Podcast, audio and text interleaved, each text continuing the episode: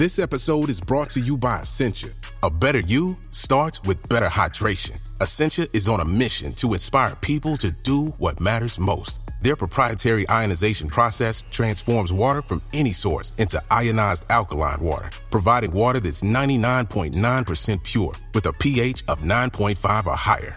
Essentia overachieving H2O, the number one ionized alkaline water. Shop now. Hola. Hello, this call is being translated. Abuela, listen to what my phone can do. Abuela, escucha lo que mi teléfono puede hacer. Wow. Ahora dime sobre tu novia nueva. Wow, now tell me about this new girlfriend. Huh? Tú sabes lo que dije. You know what I said. Language is no longer a barrier thanks to Live Translate with Galaxy AI on Samsung Galaxy S24 Ultra. Learn more at Samsung.com. Samsung account login required. Calls must be made using the native Samsung dialer.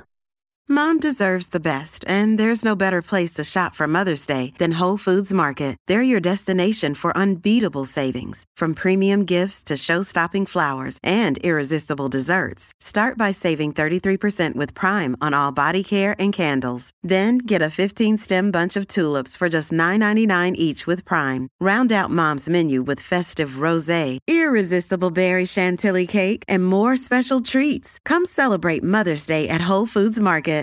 Life is a highway, and on it there will be many chicken sandwiches. But there's only one McCrispy. So go ahead and hit the turn signal if you know about this juicy gem of a detour.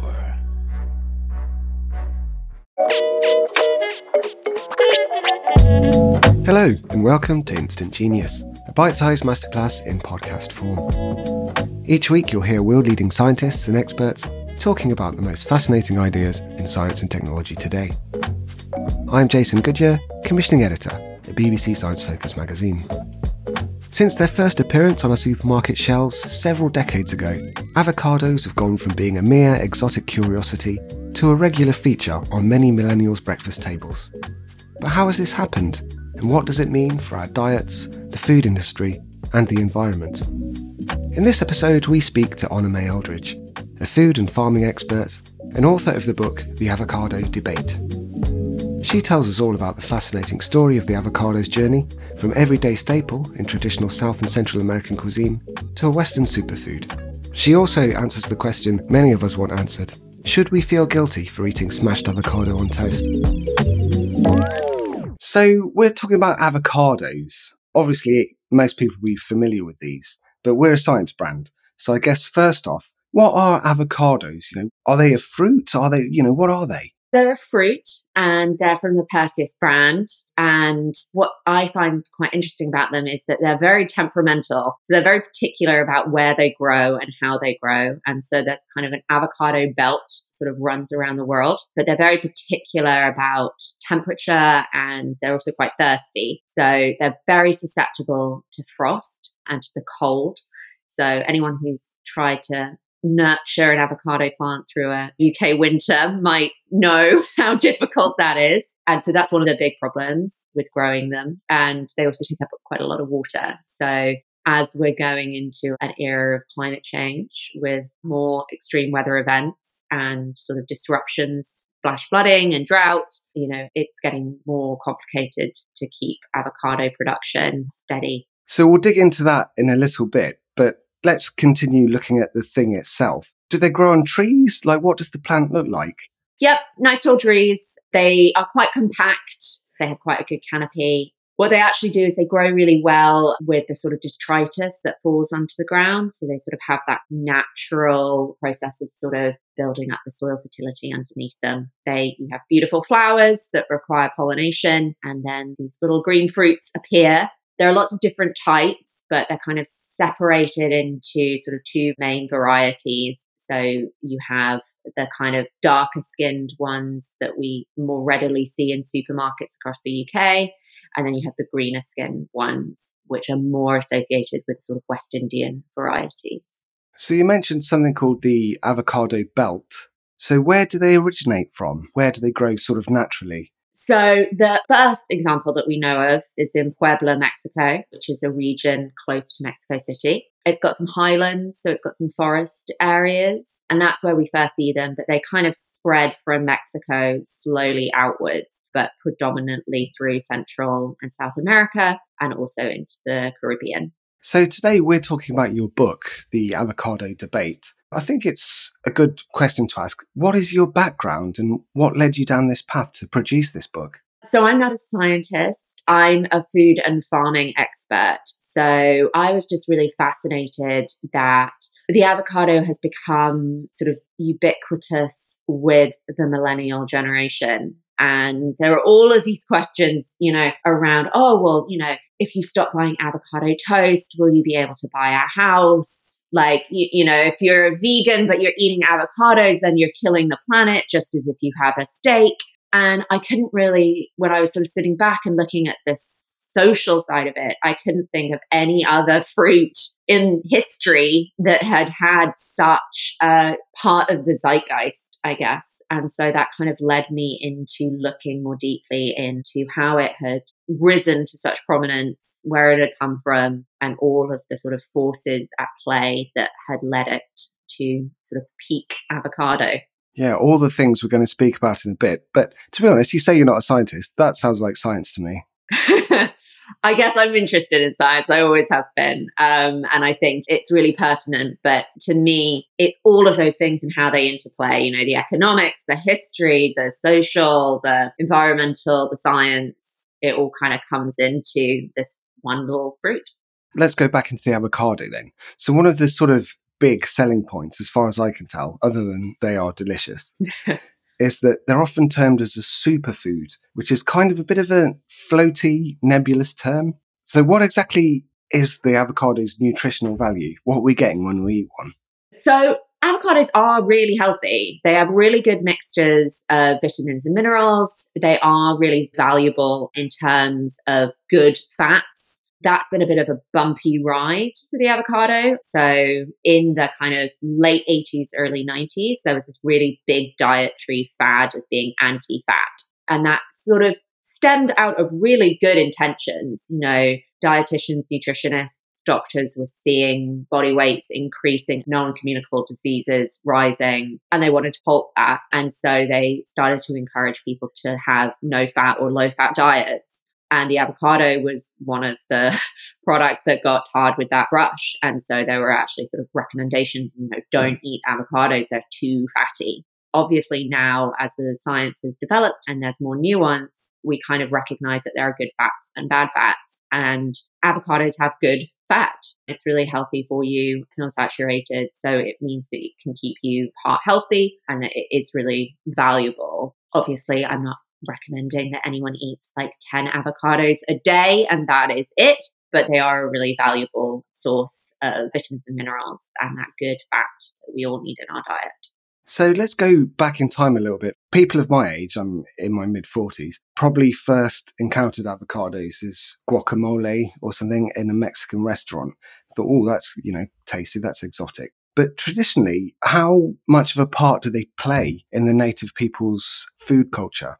So they are really important. And there is a long history of Mesoamerican involvement in avocados. They even tried to sort of preserve them for the winters in order to keep that nutritional value because they do have that richness to it that we can all sort of recognize from our own taste of avocados there's a long kind of history about how revered they were within sort of native communities and indigenous communities pre-colonialism and really had a strong place in the culture. They were considered to be quite the aphrodisiac and Mesoamerican women were not allowed out in one area during the avocado harvest because they thought that the pheromones of the avocado ripening trees would drive them all into insatiable lust. I don't know if we all believe that anymore, but but that certainly does sort of permeate through this idea that they're a rather sensual fruit.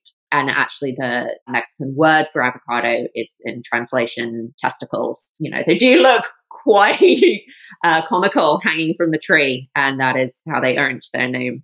So going from there then, from being this revered fruit in Mexican traditional culture, now you can get them in every supermarket in the UK and probably over most parts of the world. So how did that happen? When did it really start proliferating like this? So when the Europeans arrived in Central and South America, they were at first very curious about the avocado. And there's a lot of stories about how they tasted them, what they thought about them. They tried to sort of pickle them and thought that that might give them a sort of taste of olives, like from home. They sort of exported them back to Europe and they were one of those hmm. exotic luxuries that some people had. But the big sort of turning point was really when they realized what an effective food they could be for enslaved people. So they discovered that obviously with that rich fat in the avocado that it could be a very calorific food for enslaved people. It didn't compete with sugar crops. And as I said earlier, they've got quite a compact canopies, which meant that you could grow them on marginal land within the plantation setting without taking up too much space or depriving the cash crop, and you could feed them to enslaved people. So as slavery sort of spread around the world with colonialism, the avocado followed. So you see it arriving in Indonesia, you see it arriving in Africa as that spread happens. And for a while, that was what it was. It was still sat in that indigenous food or enslaved people's food for a long time. And then it arrived in the US. So in the very early part of the 20th century, avocados arrive in California. So they've been grown a little bit in Florida, but not extensively. But they arrive in Southern California and the growers start growing them and realize that this has the potential to be a really successful crop for the region. But at the time, there was quite a lot of racism and xenophobia, and they felt that something that was considered to be a Latino food was not going to be successful with white Anglo Saxon housewives across America in the 20s. And so they do this sort of hilarious but very conscious rebranding of the avocado. So they change the name. They say, right, from now on, it is only the avocado. And they start placing it in recipes in Vogue and in the New York Times and the New Yorker avocado toast sort of turns up as you know an appetizer du jour and it sort of moves rapidly from this latino traditional food to this very luxurious item that kind of starts to embody hollywood california cool. So what other names did they go by? I didn't know that.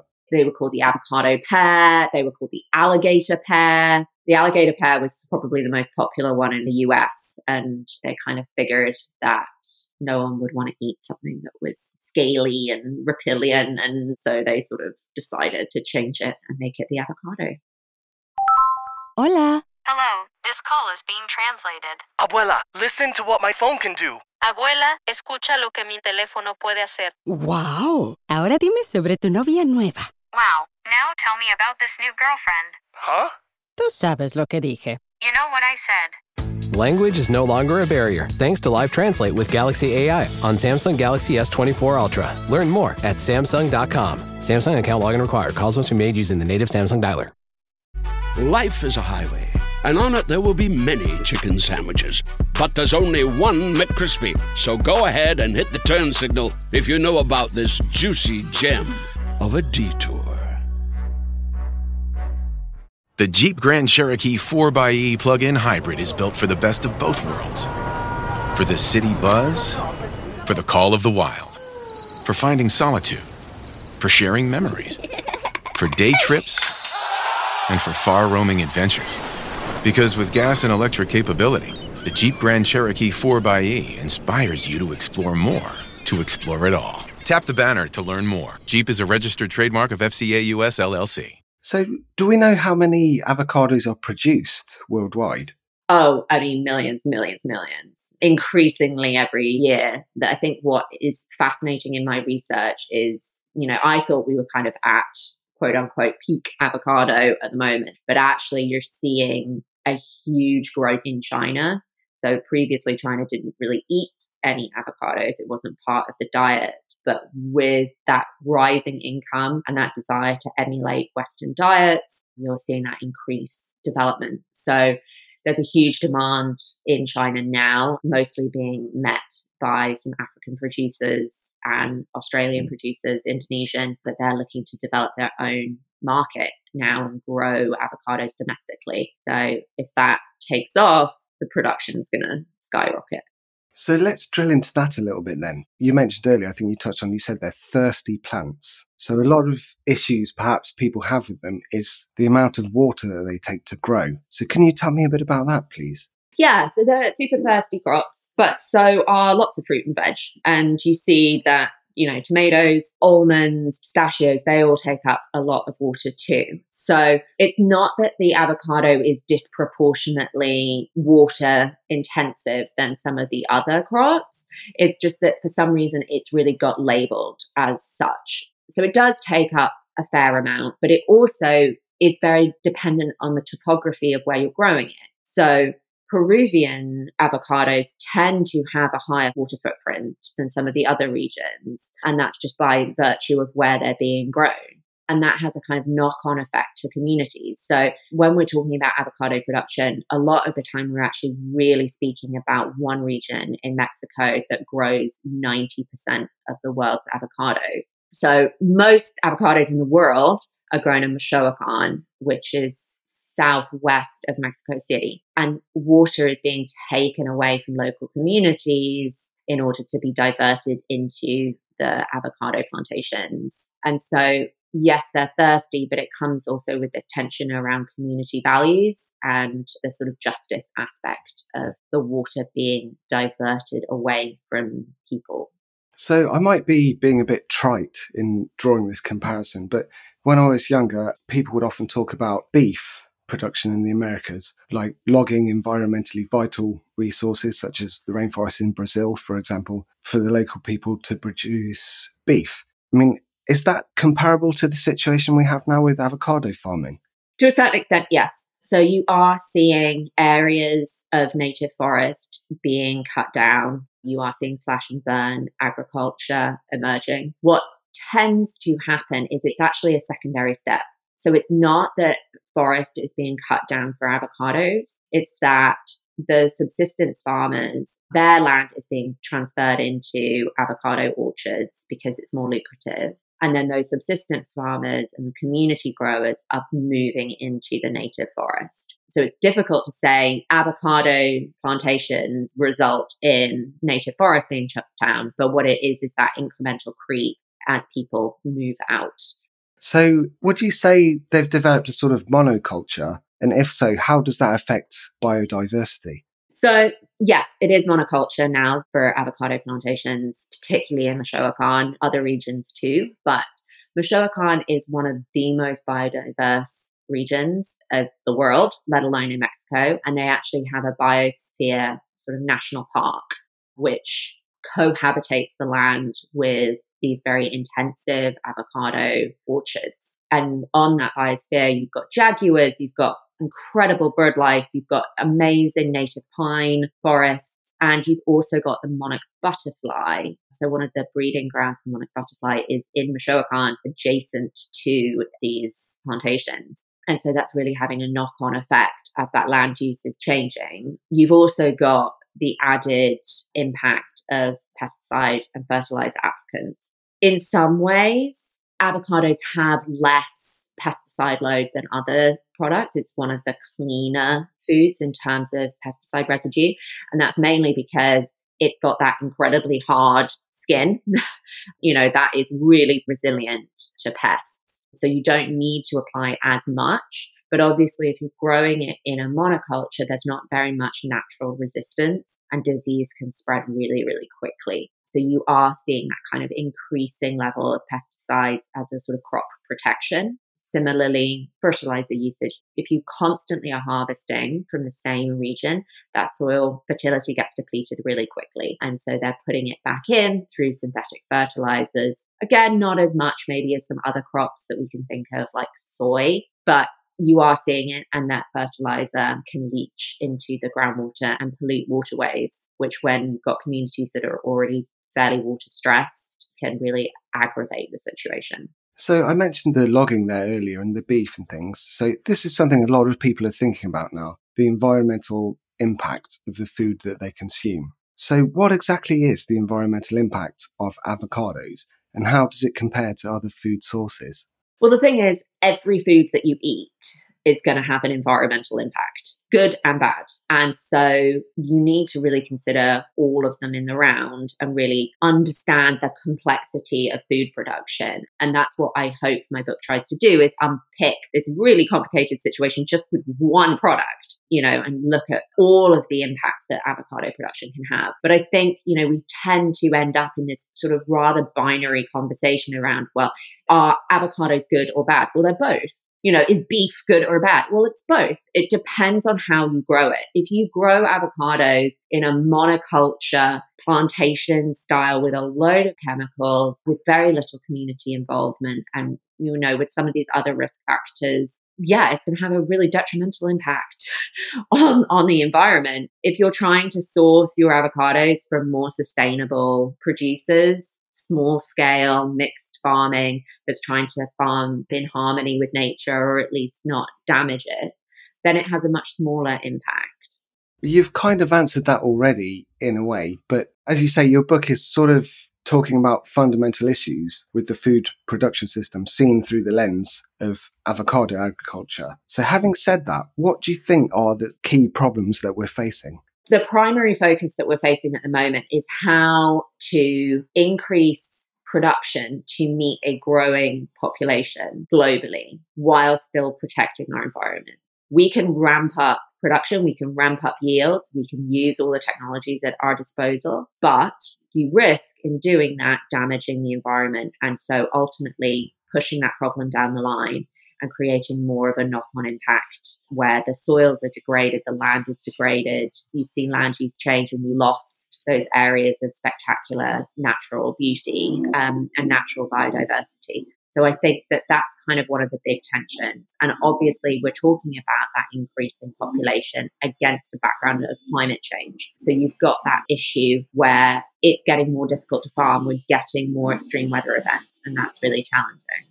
So, is there a more efficient way that we could be doing this? You know, you talk about GM food, for example. I mean, people are talking about whether you could gene edit the avocado. So, one of the high levels of food waste is when avocados go brown. I think anyone who's cut up an avocado and then not used the whole thing then comes back to it an hour, two hours, three hours later, and it's kind of gross you chuck it out. And so, just like they attempted with the Arctic apple to make a kind of non browning apple, people are exploring whether you could create a sort of non browning avocado and whether that would help address food waste and reduce the number that get chucked out.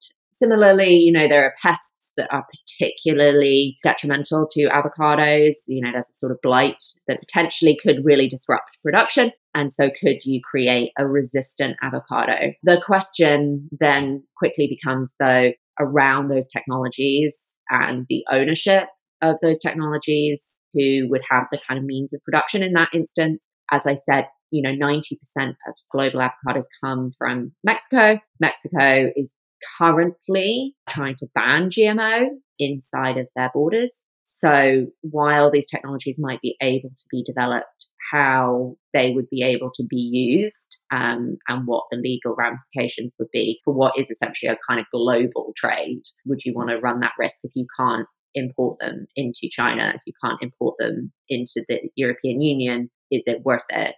Perhaps it is for some producers and it wouldn't be for others.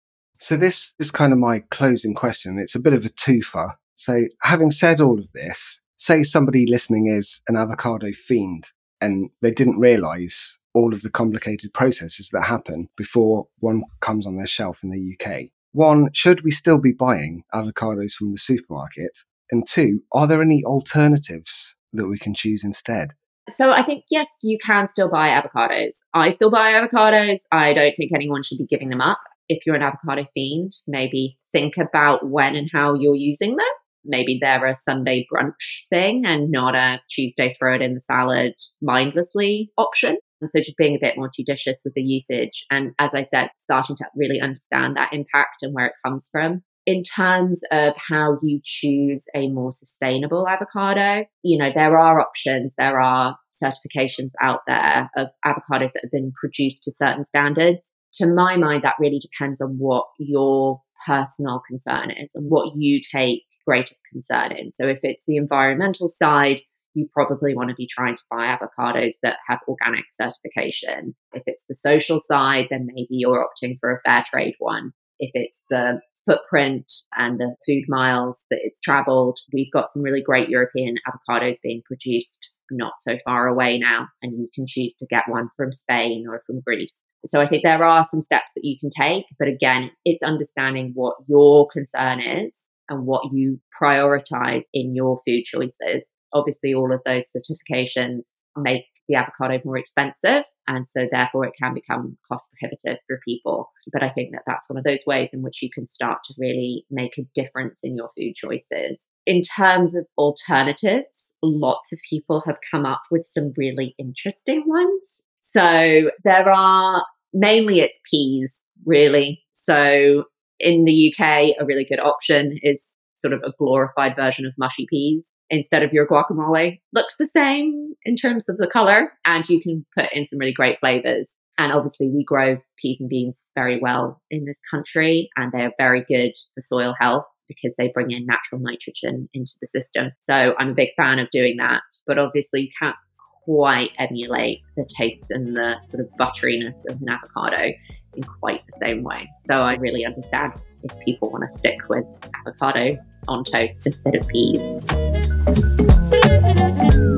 Thank you for listening to this episode of Instant Genius, brought to you from the team behind BBC Science Focus. That was food and farming expert and author Honor May Eldridge. The current issue of BBC Science Focus magazine is out now. Pick up a copy wherever you buy your favourite magazines or download us on your preferred app store. You can also find us online at sciencefocus.com.